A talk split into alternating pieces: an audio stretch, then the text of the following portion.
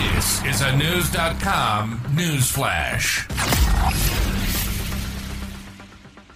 A man accused of a woman's brutal murder in Washington is now a suspected serial killer.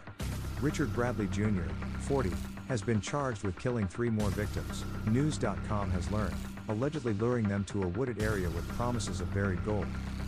Bradley was charged in May of 2021 with the first degree murder of Brandy Blake, 44, whose body was found buried at a park in Auburn, a suburb of Seattle. Just before she was killed, Blake won $20,000 at a casino and was known to carry large amounts of drugs and cash, according to the Seattle Times.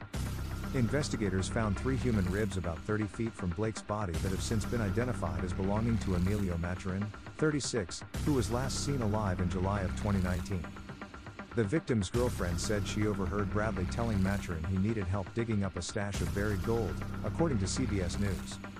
Maturin, who was in the habit of taking large amounts of money with him whenever he left the house, reportedly took $15,000 in cash in his brand new BMW on the excursion with Bradley.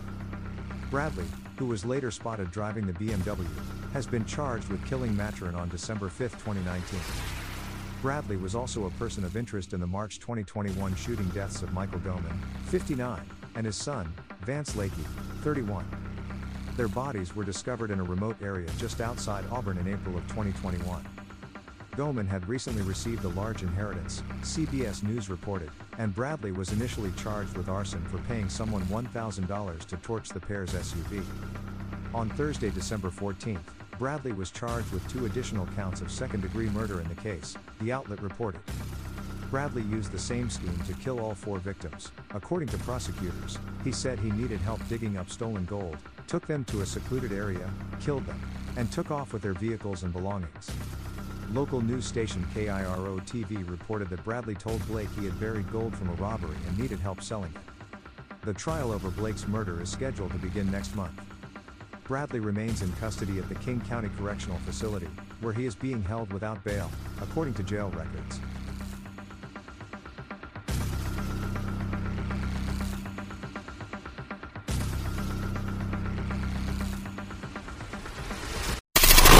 Knowledge. Knowledge. Unfiltered. Unfiltered. News.com. News.com. News.com. News.